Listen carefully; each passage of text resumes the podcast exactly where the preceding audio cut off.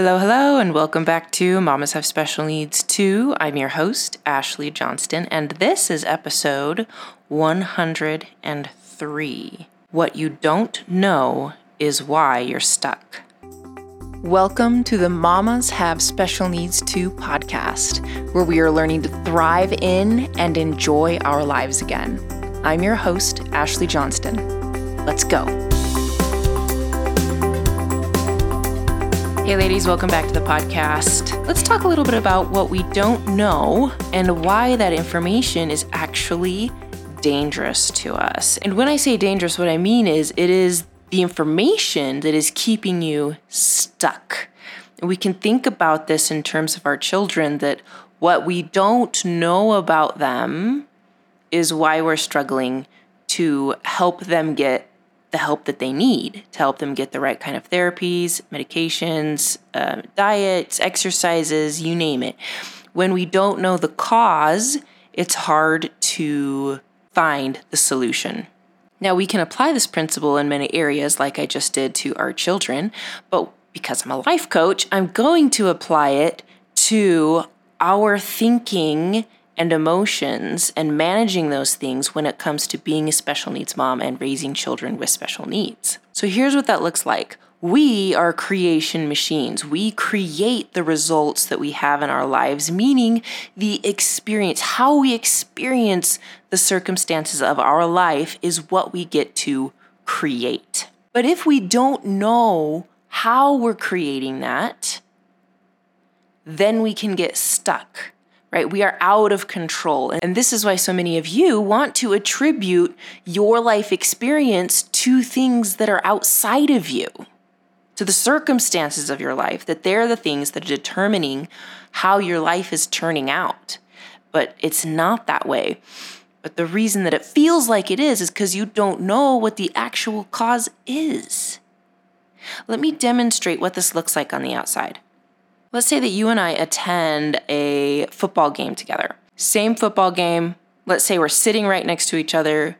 We experience all the same circumstantial things, right? We're watching the same game, we're around the same kind of people, we're seeing what's happening and I know this is true because it's happened before, is that we can leave that game and one of us will think it was a fantastic experience. We really enjoyed it. And the other person might be like, you know what? I really didn't care for that. I don't want to go back to watch another football game. Like, why is this? Why is this? And we see this happening with our experience in raising children with special needs as well, where we can have both have kids with special needs and let's say that even though there's a great variety, there are still many people that are experiencing very, very similar things. And yet, we will walk away with very different conclusions and very different experiences where one may be really struggling, right? And the other might be thriving in their experience as a mother. Now, we're not here to make judgments on which mom is doing better and which one is not. What we just want to notice is that the same life experience can be experienced differently. The same life circumstance can be experienced differently. Right? Another small example is that you and your siblings will walk away from your childhood with very different conclusions about who your parents are and who they should have been, even though they're the exact same person. Okay, so why is this happening? Because really understanding this is what is going to give you back your power to change your life experience. Okay. And the reason why two people can experience the same thing and walk away with different experiences. Okay. And the reason why two people can encounter the same life circumstance and walk away with very different experiences is because of the way that they think about it. Their perspective, their beliefs, all of that's tied up in our thinking. And what we think about our life circumstances is why we have different results in our lives.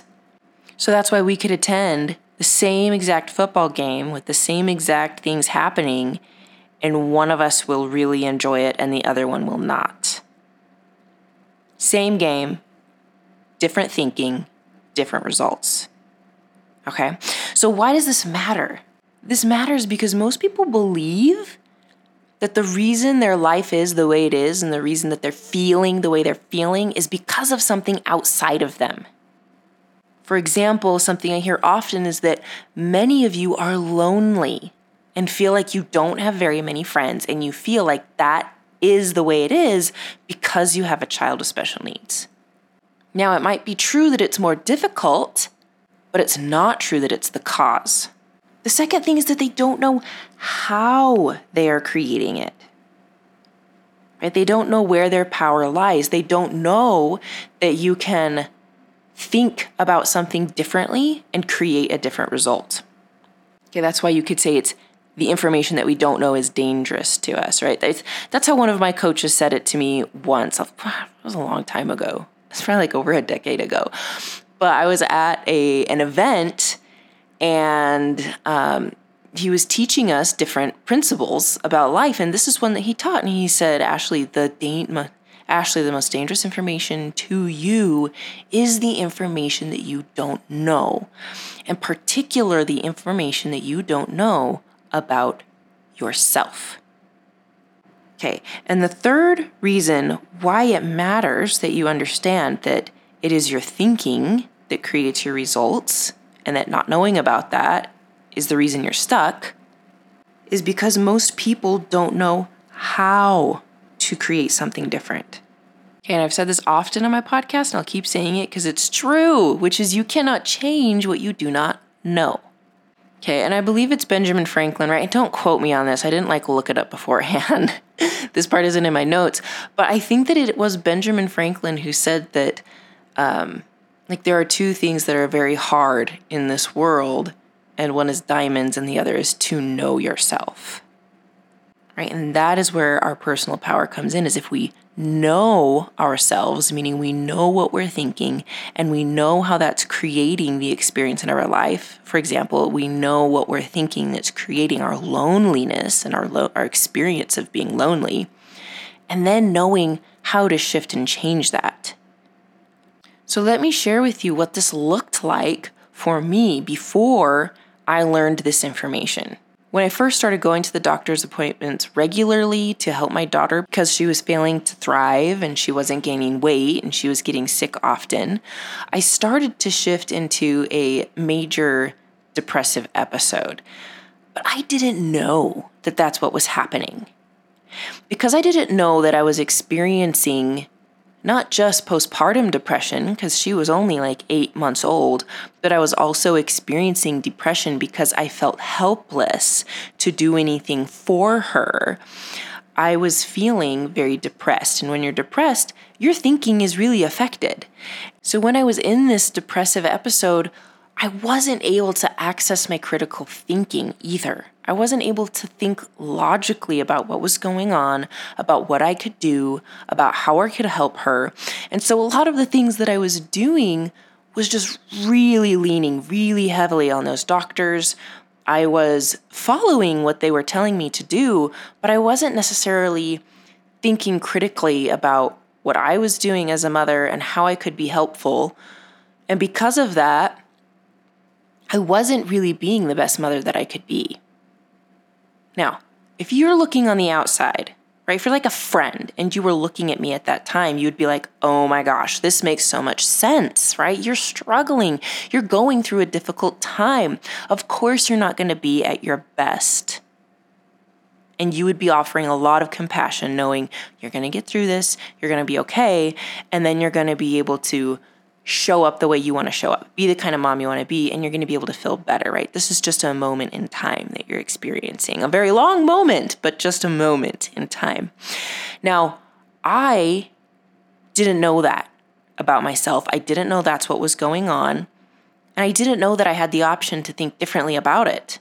And so, what I concluded in that moment was that I was an awful mother and that perhaps I was never meant to be a mother. I wasn't good at this mothering thing. I was useless. And so I was like, I'm just going to do what the doctors tell me to do, and hopefully that'll fix it. And then I'll just always have to have other people tell me what to do because I just don't instinctually know what to do as a mother. And so it was really undermining my identity as a mother, but I just thought that this was fact. Now, someone looking from the outside in could easily see that it wasn't. I didn't believe that. Because what I thought at the time was that the health and development was what would inform me of whether or not I was being a good mother. So if my children were thriving, which my oldest was and did very easily, I was a good mother. And if they behaved well, right? So are they developing well? Are they healthy? Are they behaving well? Then I'm a good mother. So when this wasn't happening with my daughter, the obvious conclusion in my mind anyway, was that I was failing as a mother and I was doing a very bad job. And it was only after I became aware of what was happening within me that I was able to grieve properly and correct my error thinking that I wasn't a good mother, because that was an error in my thought process. And I was able to see why I came to that conclusion and why it made sense and why it was wrong. And if I had not learned this about myself, I would have been in danger, right, of being stuck my whole life, of living my life believing that I wasn't a good mother, I wasn't made out for this, this wasn't what I was designed to do or to be.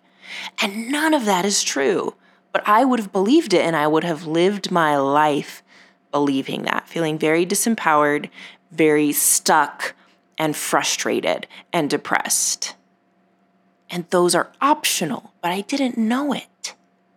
Now, fast forward to finding out about my son and that he has autism.